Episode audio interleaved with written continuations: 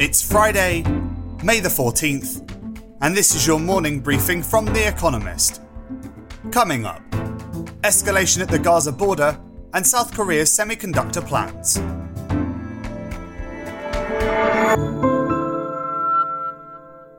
First, the world in brief. The Israel Defense Forces tweeted that, quote, I D F air and ground troops are currently attacking in the Gaza Strip. Later it announced that none of its soldiers were inside the territory. Benjamin Netanyahu, Israel's Prime Minister, said he was considering deploying the armed forces to control the mob violence between Jews and Arabs that has plagued Israeli cities for several days. The unrest there has been caused by tension in Jerusalem and the subsequent eruption of fighting in Gaza. The exchange of rockets and airstrikes between Hamas and the I D F has so far killed more than one hundred Palestinians and another seven people in Israel.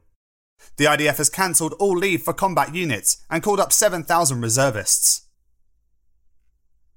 Coalition negotiations among Israel's opposition collapsed. Naftali Bennett, the leader of Yamina, a nationalist party, abandoned talks with Yair Lapid, head of the centrist Yesh Atid party, aimed at forming a government. The fighting has made it more difficult to attract support from Arab parties. Mister Lapid has three weeks left to try again after the Prime Minister, Benjamin Netanyahu, failed last week. South Korea will spend four hundred fifty billion dollars to develop its semiconductor industry over the next decade.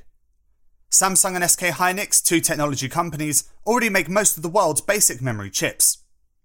But the country wants to overtake Taiwan as the world leader in advanced semiconductors. The government will offer tax breaks, deregulation, low interest rates, and investment in infrastructure to help boost the domestic industry. The number of Americans seeking unemployment benefits fell to four hundred seventy-three thousand in the week ending May eighth, the lowest weekly total since mid-March twenty twenty, when the pandemic gripped America.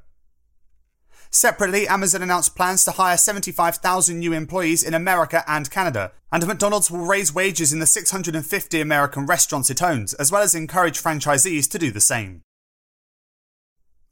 Four separate roadside bombs around Afghanistan shattered a three-day ceasefire declared by the Taliban to mark the Eid al-Fitr holiday just hours into its first day, killing at least eleven people and wounding thirteen others.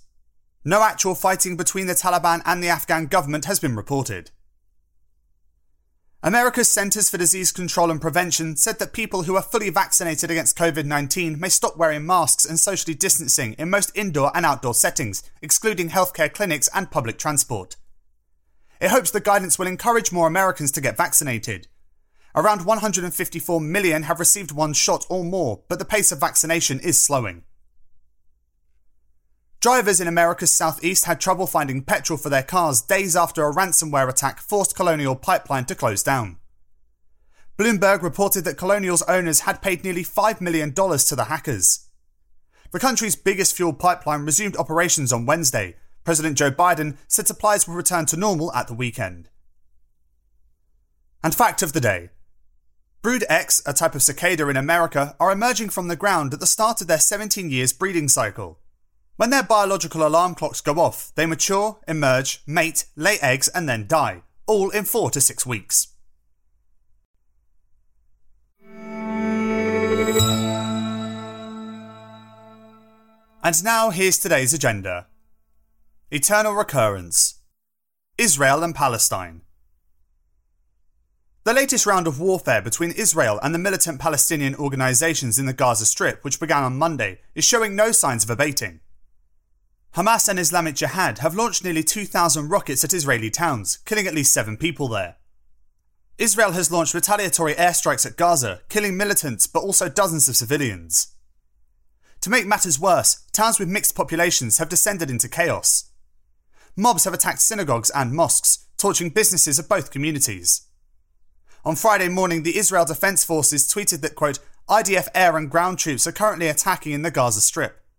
Hours later, they seemed to clarify, none of its ground troops were in the territory. The ostensible reason for all this is Israel's heavy-handed policing of protesters at the Al-Aqsa Mosque in Jerusalem during Ramadan. But the holy month is over and the clashes are escalating. Hamas has indicated interest in a ceasefire, but the Israeli army, according to a spokesperson, has received, quote, marching orders to intensify operations. If the rockets do not stop flying, there could be much more bloodshed.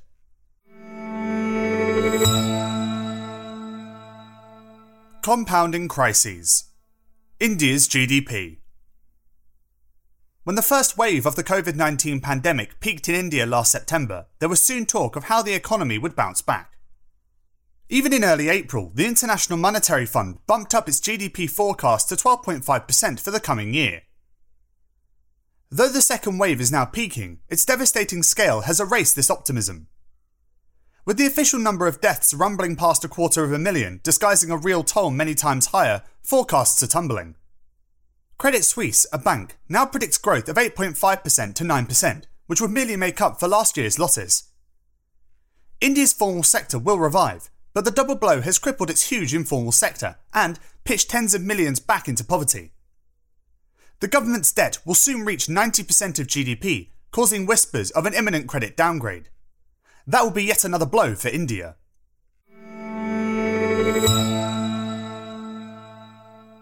A spiralling crisis.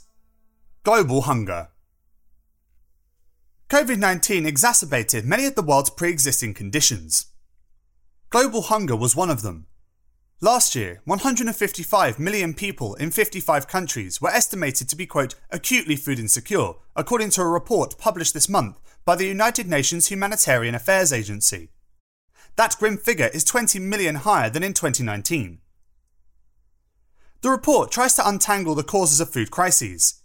The most important factor was conflict, which was linked to the hunger of ninety-nine million people in twenty-three countries, up from seventy-seven million in twenty nineteen. Wars in Ethiopia and Yemen have driven millions to the brink of famine. But the effects of COVID nineteen have been brutal too. Economic shocks were linked to acute hunger for around forty million people in twenty twenty, nearly double the figure for twenty nineteen.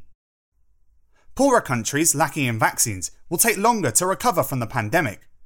In the meantime, the virus of hunger will continue to spread.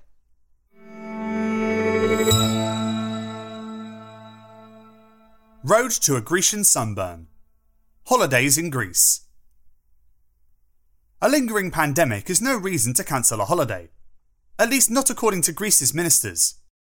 Desperate for tourists' money to start flowing once more, they are allowing travellers from thirty-five countries to visit without needing to quarantine. The first charter flights land today at island airports. On arrival, holidaymakers must show a vaccination certificate or a negative COVID nineteen test.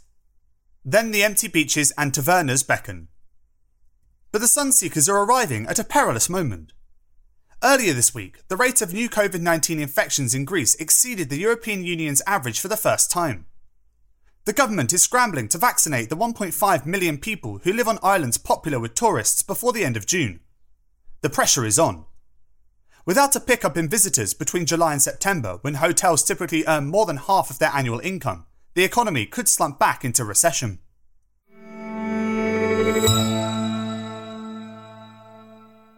Preparing for liftoff. Again, reusing rocket boosters. Shooting rockets into space is an expensive business. Any vehicle wanting to leave Earth's atmosphere needs a booster to help propel the spacecraft through the first leg of its journey, before it detaches and falls to Earth. Those boosters are normally used only once. Tomorrow, Rocket Lab, an American aerospace company, will start testing a method to, quote, launch, catch and repeat the use of its boosters. Roughly one hundred fifty seconds after liftoff from a launch pad on the east coast of New Zealand's North Island, the booster on Rocket Lab's launch vehicle will separate and dive into the atmosphere at eight times the speed of sound. Parachutes will slow its descent into the southern Pacific Ocean, from where it will be fished out and studied for signs of heat damage. The ultimate aim is for helicopters to catch boosters as they fall, allowing them to be reused for future missions. That could dramatically reduce costs.